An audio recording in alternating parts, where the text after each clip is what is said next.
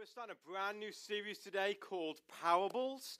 Um, and for those of you who know any of the parables of Jesus, there's one parable called the lost sheep. We will not be discussing the lost sheep because after the 23 series, I'm all sheeped out. And so that will be one of them we're not going to discuss. But we're starting a brand new series today. It's a six week series.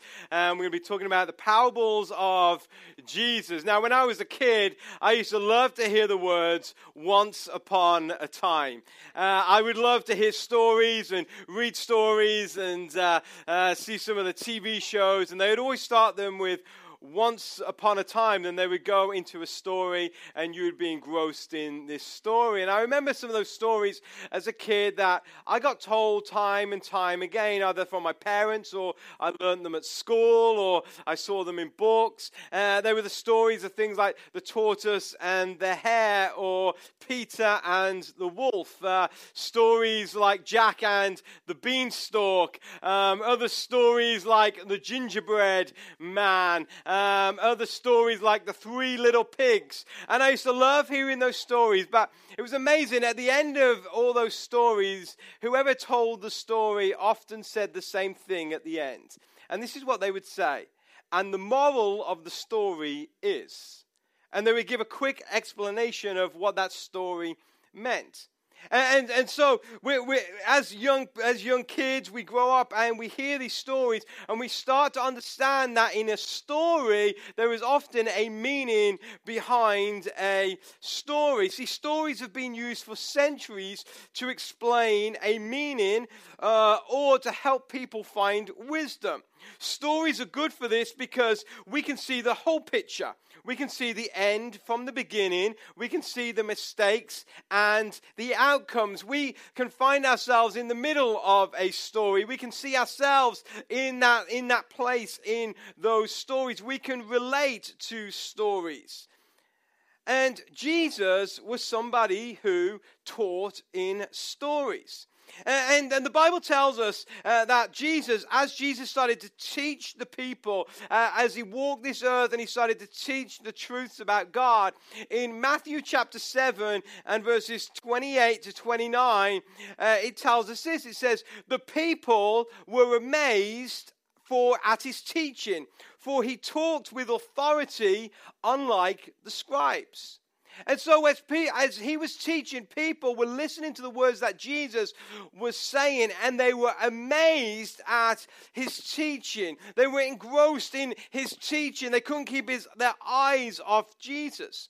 Now, the rabbis and the scribes and the Pharisees were the teachers of the day. They were the lecturers, they were the preachers, they were the teachers, they were the ones who would communicate, they were the motivational speakers of the day. And so they would start to teach people and, and, and they would gain an audience from their teaching.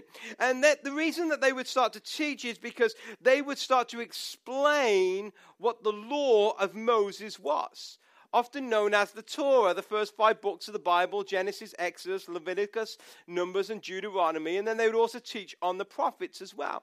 And so these rabbis, scribes, and Pharisees, they would give their explanation of what God was saying through these holy scriptures to the Jewish people.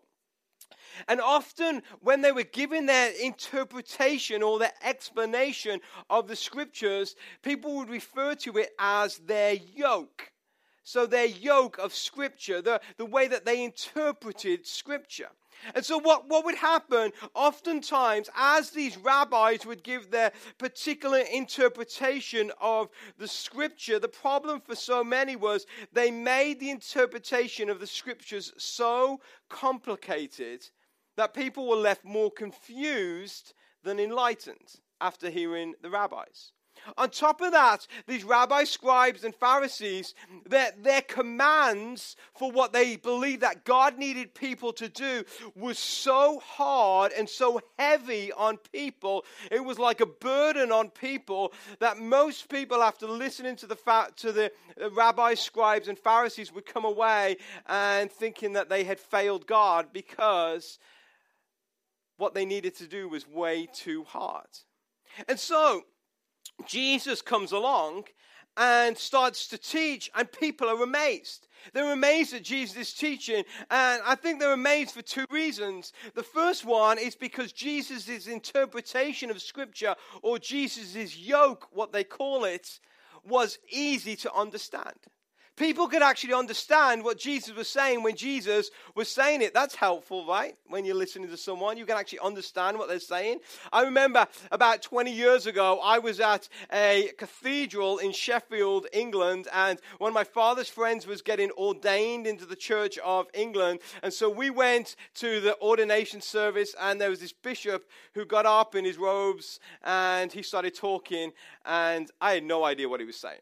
You know, I mean, he was speaking English but I had no idea what he's saying. And I turned to my dad, and like, I remember about five or six words he said, and I said to my dad, I'm like, what does that mean? And my dad turned to me, my dad's pretty educated, and my dad was like, I have no idea what that means. The guy was talking in a way like to, to impress people, but no one could understand what he was saying. And that's not helpful. So when Jesus came, Jesus talked in a way that people could understand. On top of that, the requirements that Jesus had for people was a whole lot less than what the rabbis, the scribes, and the Pharisees. In fact, living a life for God under Jesus was a lot easier than under the rabbis, the scribes, and the Pharisees. So, this is why in Matthew chapter 11 and verse 30, Jesus says this He said these words For my yoke is easy to bear, and the burden I give you is light. My interpretation is easy to bear. You can understand it, and my burden, the commands I give you, are light. And part of Jesus' style of teaching was to use stories that people could relate to and understand. And so there's something in the Bible called parables. A parable is basically an earthly story with a spiritual truth. And the word parable actually comes from a Greek word which means to come together or to pull together. And so, what Jesus would do, he would give stories to help pull the people and the truths of God together. So, instead of them being like, what does that even mean? That they can come together and understand what God is saying. And so, Jesus would use examples of something everyone was familiar with, and he would use it as an illustration. So, Jesus used a lot of agricultural illustrations because most of the people were worked in agricultural settings. Jesus would use uh, racial relations and, and, and different relationships between people groups because that was very dear to them at the time. It was a very sensitive topic at the time. Jesus would use weddings. Who didn't like a good wedding, right? He would use that as illustrations so that people could understand the truth. So if Jesus was here today, he probably wouldn't be using agriculture. He, he, he probably may not be using weddings as much. This is what I'm thinking Jesus may use. He may use politics. Ooh. He may use movies. I think this week he'd be used Pokemon Go. That's what I'm thinking. So I just on a side note, I found out last night that our church, Generation Church, is a Pokemon Go gym. And so this morning, if you see any Pokemon going around and stuff, just ignore them. They're just working out, so it's it's all good.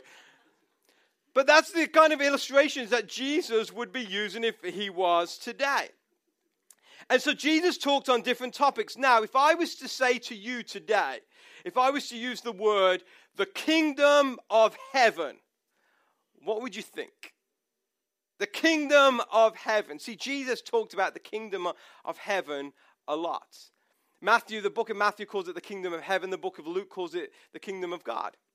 But Jesus talked about this a lot the kingdom of heaven. What would go through your mind? This is probably what goes through most of our mind. This is the place that we go when we die. The place we go when we die. And, and the reason for this is because there is a physical place called heaven that all of us, if we are believers of Jesus Christ, the Bible tells us that we will spend eternity with God in heaven. So most of us think the kingdom of heaven is the place we go when we die. And the problem for this, though, is that many people they come to faith in God because this is the place that they want to go when they die. That when they die, when this earthly uh, life passes before them, when their body decays and dies, they want to then, their soul to go from this life into heaven. And so most people or a lot of people come to faith in Jesus Christ because they want to go to the kingdom of heaven when they die. Now, one of the stories I loved as a kid, I wasn't much of a reader as a kid. I preferred to play sports, play video games, or watch like TV shows, but I didn't like to read much as a child. But one of the books I did read, and I read it a couple of times and I loved it, it was Roald Dahl's Charlie and the Chocolate Factory. One of the reasons, probably, why I liked it so much is because I'm going to let you in on a big secret this morning. For those of you who don't know me very well, that my first name is not Alex, it's actually Charles. I have some identity issues, okay? And so, uh, you know, and nothing wrong with the name Charles. You know, I like the name Charles, but I never see myself as a Charles or Charlie. People says, "What do you want to call yourself, Chaz or or whatever?" I, I don't see it. I'm Alex. Except for when I went to university, I spent three years at university. No one knew me by Alex. I went by this alter ego called Charles. It was kind of true story. But but so I love this book because I could relate to it. I could see myself as the main character, Charlie Bucket. And for those of you who don't know the story. This is very quick what happens. There's a, cho- there's a chocolate factory called uh, Willy Wonka's Chocolate Factory, most amazing chocolate in the world. I think I like chocolate as well, so that's why I relate to the story and uh, no one's been able to be in the chocolate factory, then Willy Wonka comes out with this idea uh, that he's going to invite five people to come into his chocolate factory. So uh, there's a thing called a golden ticket that they wrap in these Wonka bars that they sell all throughout the world. Everybody's buying all these Wonka bars, hoping to get a golden ticket. Um, and uh, then uh, after the competition is over, there's five people with golden tickets, and they are allowed to enter the kingdom of Willy Wonka. And so, what we see in this story is that you cannot go into the chocolate factory without a golden ticket. You can love chocolate all you want, eat as much of it, but if you did not have a golden ticket, you could not enter into the chocolate factory. So on the day that Willy Wonka opened his doors, the five people, and they, they were allowed to bring one other person with them, were able to enter into the chocolate factory. Why? Because they had a golden ticket. And so often we think that salvation in Jesus Christ is about a golden ticket. We think it's about entering to heaven. We think it's all about, I've got the ticket, now I can get into heaven. And we have this kind of John 3:16 view of the world, which is an incredible truth. And John 3:16 tells us this, for God so loved the world that he gave his only son that whoever believes in him will not perish but have eternal life. And so a lot of people base their faith on just believing in God. Now I've got my golden tickets and they're all happy with their golden tickets. However, if you remember the story of Charlie and the Chocolate Factory, Augustus Gloop had a golden ticket. Veruca Salt had a golden ticket. Violet Beauregarde had a golden ticket. Mike Teavee, who watched TV all day, had a golden ticket. And Charlie Bucket got a golden ticket. All five of them got a golden ticket, but only one of them got keys to the kingdom. Only one of them was able to make the chocolate factory his home. Four of them kind of got lost along the wayside. Four of them didn't experience the fullness of the chocolate factory. One of them, like, immediately was just done and it went on and on. But Charlie Bucket was the only one who experienced the fullness of the chocolate factory.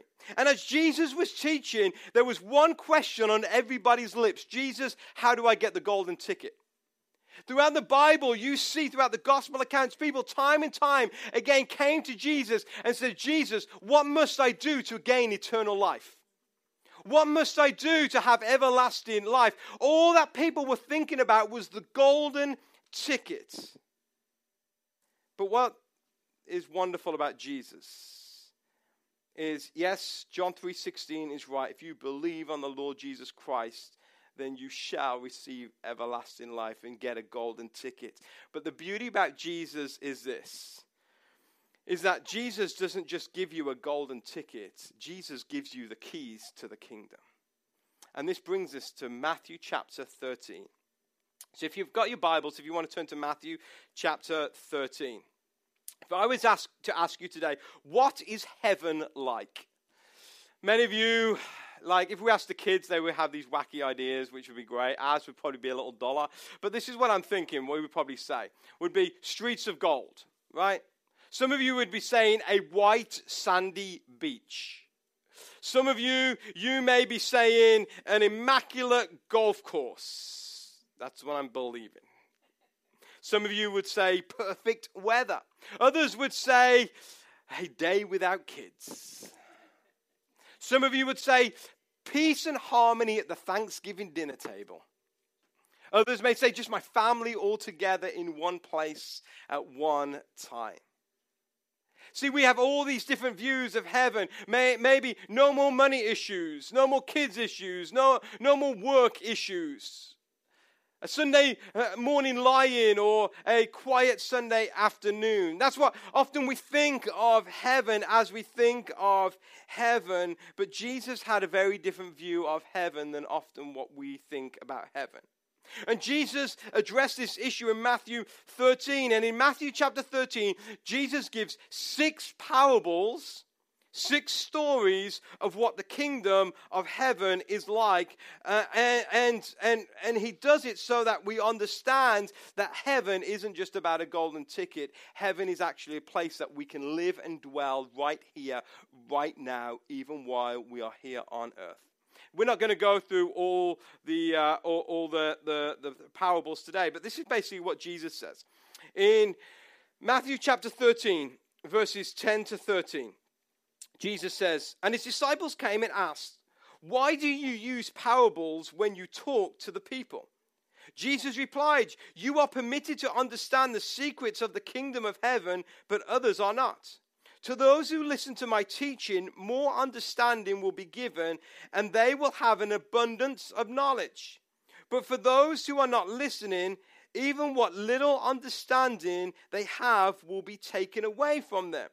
That is why I use these parables, for they look, but they don't really see. They hear, but they don't really listen or understand. And then jumping down to verse 16, Jesus said this, but to those who are listening to, to him, but blessed are your eyes because they see, and your ears because they hear. I tell you the truth. Many prophets and righteous people long to see what you see, but they don't see it. And they long to hear what you hear, but they didn't hear it. So Jesus is saying this. He says, through these parables, I'm going to tell you, I'm going to make the truths of God simple so you can understand. And there are thousands of people who have gone generations past who would love to understand what you are about to understand. And so Jesus uses six parables the parable of the sower, the parable of the wheat and the weeds, the parable of the mustard seed, the parable of the yeast, the parable of the hidden treasure, and the parable of the fishing net. For time this morning, we're not going to look at all six of them. We're going to look at the first one the parable of the sower, or what some people call the parable of the farmer and the seed. So in Matthew chapter 13 and verse 3, Jesus said this. It says, Jesus told many stories in the form of parables, such as this one. Listen, a farmer went out to plant some seeds. So Jesus is, is addressing the people who have come to him, and he is about to tell a truth about the kingdom of God, and Jesus uses something that everybody is so familiar with. Because in that day, everybody was a farmer or a part time farmer. They didn't have Walmart or Rite Aid or Giant or Wheeze, Weis, Weis, Wheeze, that doesn't sound good. Or Wegmans. They didn't have any of these places. If, it, if you didn't grow it in your backyard, you probably didn't eat it. So everybody was a farmer of some sort. So everybody understood seed. And often, what Jesus would do, we see through Jesus' accounts, as Jesus is teaching, he would see his environment around him, and he would often see like somebody doing something, and he would use them as, as an example. So I, I can imagine as Jesus starts teaching these people, he sees in the background there's a farmer who's got some seed, and he's spreading the seed over his land. And Jesus basically saying, Hey, check this guy out. There's a guy like that who went out to sow some seed. Let's carry on. So in verse 4, it says, As the farmer scattered the seed across the fields, some seed fell on the footpath, and the birds came and ate them. Other seeds fell on shallow soil with underlying rock. These seeds sprouted quickly because the soil was shallow. But the plants soon wilted under the hot sun, and since they didn't have deep roots, they died. Other seeds fell among thorns and grew up and choked out the tender plants. Still, other seeds fell on fertile soil and they produced a crop that was 30, 60, and even a 100 times as much as being planted. Anyone with ears to hear should listen and understand. So, as Jesus gave this parable and he starts talking about these seeds, I can imagine the people are nodding their head in agreement because they can imagine the harvest from the last year or the seeds that they sowed the last year, the seeds that fell on the path and the birds came and ate them. Don't you hate the birds when they just come? Like you've put fertilizer on your, on your yard and they come and like eat it and stuff. You're like, ah, you know? That they can imagine doing that. That they can imagine the seed that they threw in ground that they thought was good ground, but it had really shallow soil and it sprang up real quick, but then the heat of the sun just cooked them and then they died as quick as they can be. That's me with plants. They die as quick as they sprout up. You can imagine the people uh, uh, just uh, um, identifying with Jesus as he talks about the weed problem. And that as the, the seed started growing up, the weeds grew up with it as well. That is my yard right now, a big weed problem. And you can imagine the people agreeing with Jesus as they remember the harvest the seeds that fell on the good soil that produced the fruit, and they're eating of that fruit. And it's helping to sustain them throughout their life. And Jesus, throughout this parable, he tells us two things. He tells us that the seed that the farmer starts to, to spread in the sow is the living word of God. Not just pages in a book, but the words of God that give life and life to the full. That they are the, the Holy Spirit that comes and makes its place within your hearts. For the seed is the truth of heaven, and the ground, the soil, are the hearts and lives of each and every one of us. So Jesus is using this example. He's saying that there is, there is this seed from heaven that is the truths of God and the God's word, and it is trying to make root within our hearts and within our souls.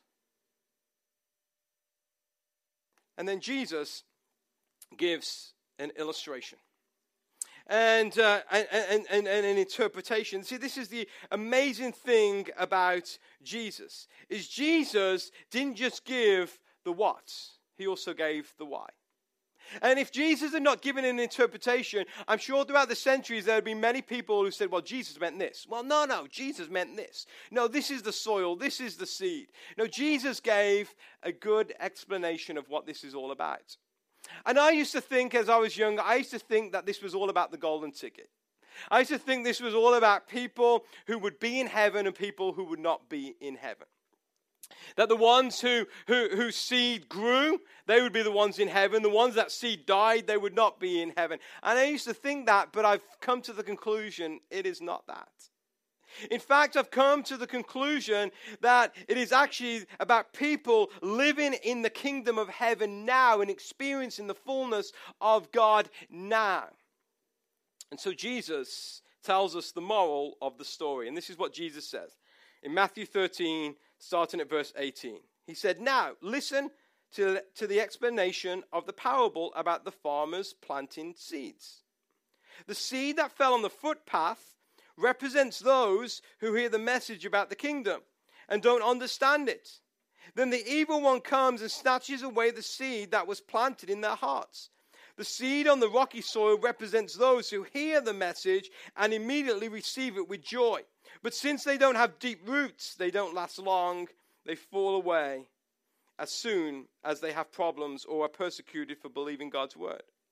The seed that fell amongst the thorns represents those who hear God's word, but all too quickly the message is crowded out by the worries of this life and the lure of wealth, so no fruit is produced. The seed that fell on the good soil represents those who truly hear and understand God's word and produce a harvest of 30, 60, or even 100 times as much as being planted. I'm going to very quickly explain what Jesus is talking about here. The first thing, the first seed falls on the path. And he tells us this that the path represents those who reject the message and the gospel and the love of Jesus Christ. They're the ones who hear it, but they reject it. And no matter how much somebody tries to, to convince them that the gospel of Jesus Christ is, is, is all that we need in this life, they reject it every time. They don't believe it. They're the ones that, that it, it kind of hits their life and it just bounces off, has no change on them at all. And then the evils of this world just come and, and, and, and take them in a different direction. And I'm sure many of us, we know people like this. Maybe you've got friends or family, or you've got co workers or neighbors who are just like this. Maybe you've tried to tell them about God, but it just bounces off them every single time. And you're just like, are they ever going to get it? Their heart is so hard that the Word of God cannot bury within their heart at all. And if you've got people like that in your life right now, don't be. Um, don't, don't get uh, uh, discouraged if you're telling them about God and it's just bouncing off them. Because it's not about you, it's about their heart. Their heart is so hard. And often, what I found with people like this, there is a way that they can come to God, but it's not an easy way to come to God.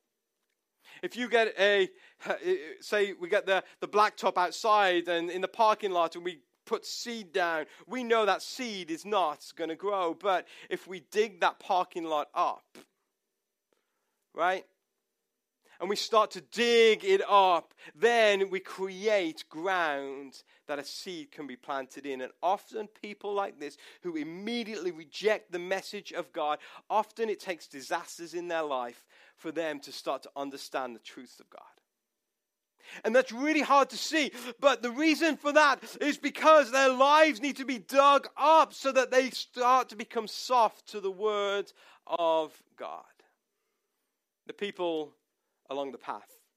The second illustration that Jesus gave in the interpretation, he talks about the people in the, the, the, the stony soil or the rocky soil. The rocky soil represents those who open their hearts up to God, but they don't want to change. They want the golden ticket of life. They hear Jesus, they hear what all that Jesus can do for you, and they're like, I want it. They're the ones, like every single church service, they're like, You want to receive Jesus Christ as your Savior? Yeah, yeah, that's me, that's me, it's me. But yet, they don't want the change that comes with following Jesus. See, Jesus told us you must be born again. You must change your life. And so, what often happens with people like this, they get so excited about the golden ticket. I got the golden ticket. I'm going to the chocolate factory. But yet, when the problems start to happen in life, when maybe they start to have to give up some things, or they have to start looking at life a different way, Maybe they have to realize life is no longer about them, but it's about Christ who lives within them. And they can't take it. They don't want to change at all. See, the kingdom of God is not just about the golden ticket that you get when you go to heaven when you die.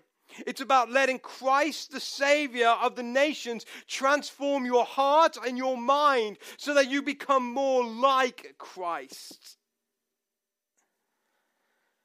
And maybe today you're in this place and that's you. Maybe you want the golden ticket. Maybe the thought of hell scares the hell out of you, right? Maybe the, the whole thought of, of coming to church is all about going to heaven. Maybe that's you today, but you don't want to change. You don't want to let God transform your heart. You don't want to give up your old life. You don't want to take on the life that Jesus commands us to take on. You don't really want to be born again. You want one foot in your old life and one foot in heaven, but you don't want to give up. And if that's you, this is what's happening. There's rocky soil there, and there's only so far that the Word of God and the kingdom of God can go.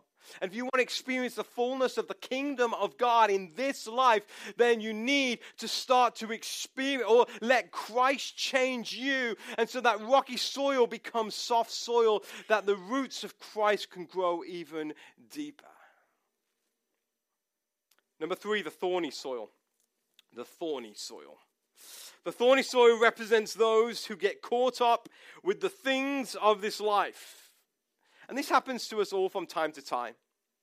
You know, we're going our way, we're excited about God, we're excited about our faith and all the things that God is doing. We're trying to live good lives that honor God, but often things grow up in our lives and start to overshadow us.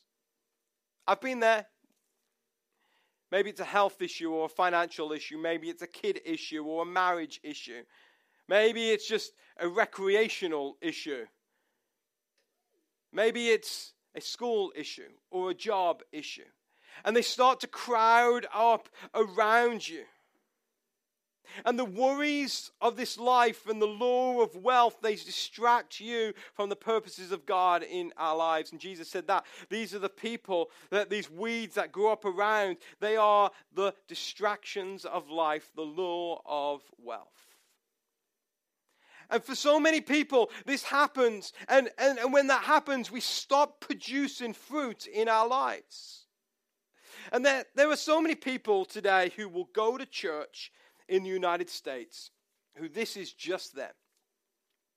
That they will go and they love God and they look like good Christians, they act like good Christians, that they maybe serve, they go to church, they do the right things, they live good lives, they have good marriages, but they never really experience the power of the kingdom of God in their lives. They've got their golden ticket, but they never experience the kingdom of heaven here on earth right now. See, they're so focused on the temporary things of this life, they forget there's a permanent home that we're going to. It's like if you were to build a new home, a brand new home, right? And you're to go out and, you know, buy some acreage and you're like, we're going to build a home. But for like nine months to a year while the home's being built, we're going to go and live in a little 900 square, square foot apartment, right? And then going on in life, as you're living in that apartment, suddenly life becomes about that apartment. And you forget about the house that's being built. And you start seeing the rest of your life is just in this apartment. Oh man, I'm never going to get out of this apartment. But you know there's a house that's being built that's big and it's got acreage, acreage, and the dogs can run and the kids can be gone all day and you don't have to worry about them. But no, we're so worried about our little apartment. And that is this life. See, we have a permanent home we're going to.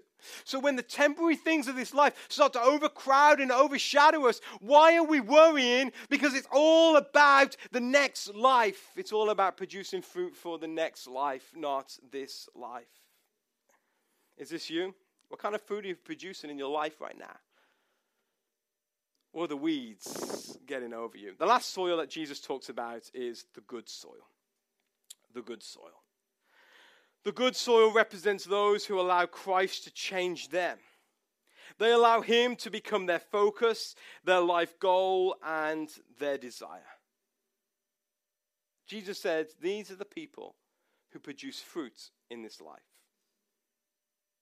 They help others see the kingdom of God, see the truths of the kingdom of God.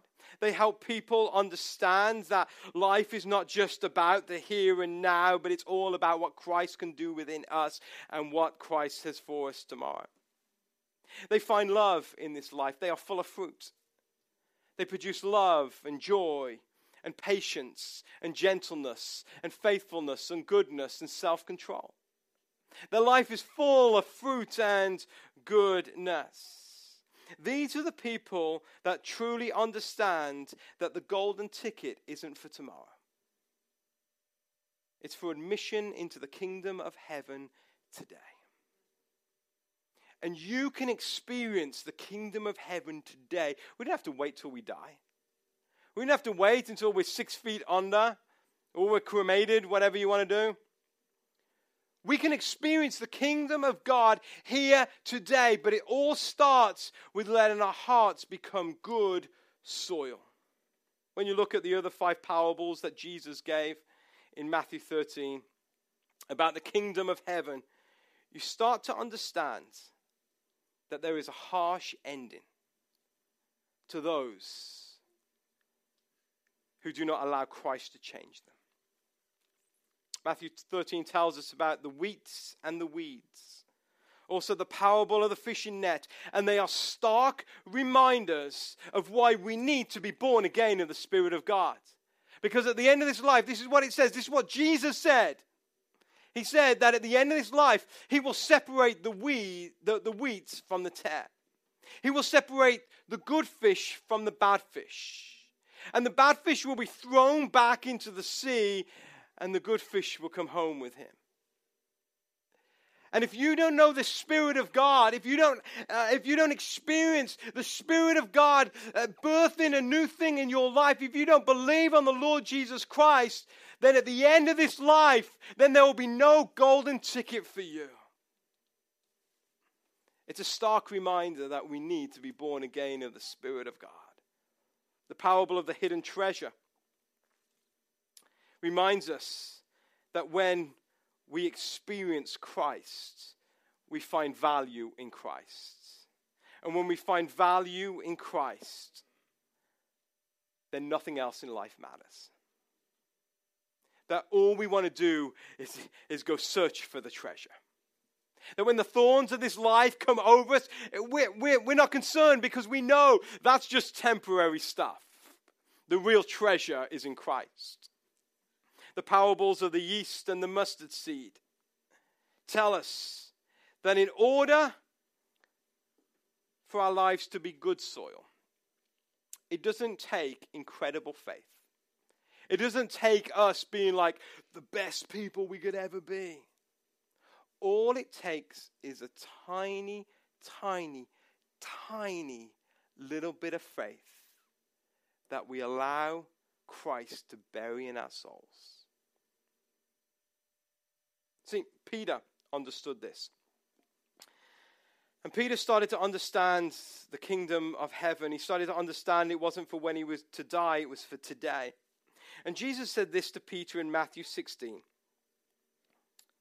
He said, in verse 16, sorry, in verse 17, Jesus said, Peter, you are blessed, Simon, son of John, because my Father in heaven has revealed to you. You did not learn this from any human being. Now he said this Now I say to you that you are Peter, which means rock, and upon this rock I will build my church, and all the powers of hell will not conquer it. Then this is the truth. Verse 19 And I will give you the keys of the kingdom of heaven. For whatever you forbid on earth will be forbidden in heaven, and what you permit on earth will be permitted in heaven. See, Jesus is telling us this today. You can experience the keys. Like a 16 year old kid getting his dad's car's keys. Yeah, you may make some mistakes along the way, but you've got the keys. It's not all about just a golden ticket when we die and we get to the pearly gates and there is Peter, some Peter, and we're like, here's my ticket. Do I get in? And he's like, no, you're too short. Sorry. No. It's not about that. It's about today you can experience the kingdom of heaven because Jesus is saying, I'm going to give you the keys. But it all starts with you allowing Jesus to take that seed and bury it into your hearts. So, what sort of soil are you today? Are you like the path? It's like nothing you can do in your life can, can, can, can turn you towards God. You are like anti Jesus.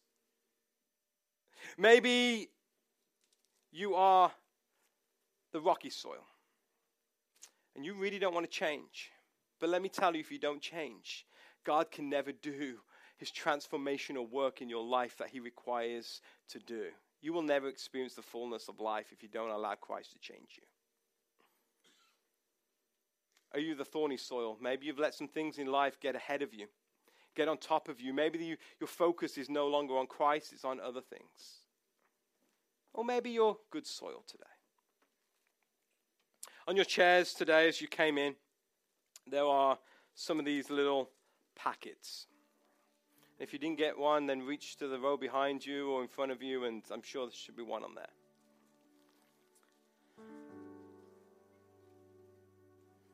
I want you to take these, and in a moment, we're going to stand.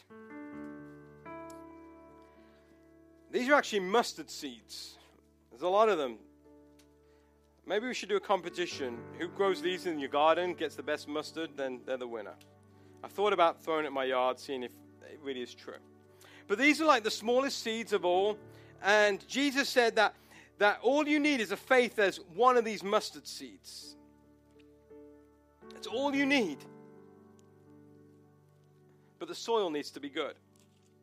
So, there's two reasons I've given you today. I want you to take this with you and let this be a reminder to you of what soil am I? What am I allowing Christ to do in me? But today we're going to pray. We're going to do something a little odd, and, and as we pray, we're going to stand in a moment. And as we stand, what we're going to do, we're going to take these seeds and we're going to place them in our heart. And our prayer today is going to be this Christ, as you plant your seed in me, let my heart become good soil. Soften my heart so that what you plant will take root what takes root will grow, and what grows will produce fruit.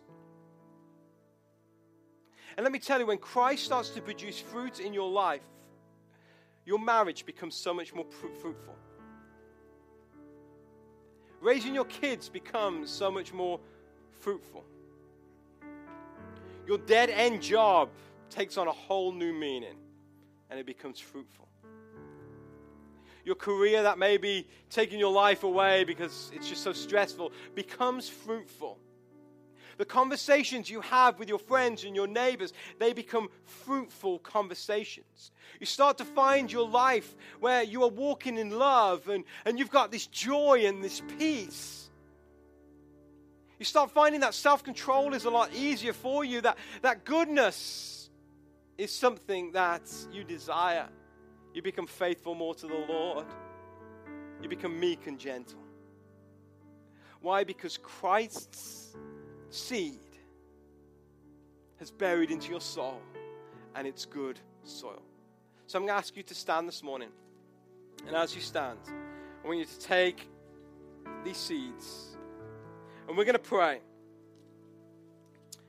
And let's place them on our hearts. And let's pray today that we will be individuals, families, and a church that is a place of good soil where Christ can allow his truths to grow. And we will experience the kingdom of heaven right here while we're still on earth.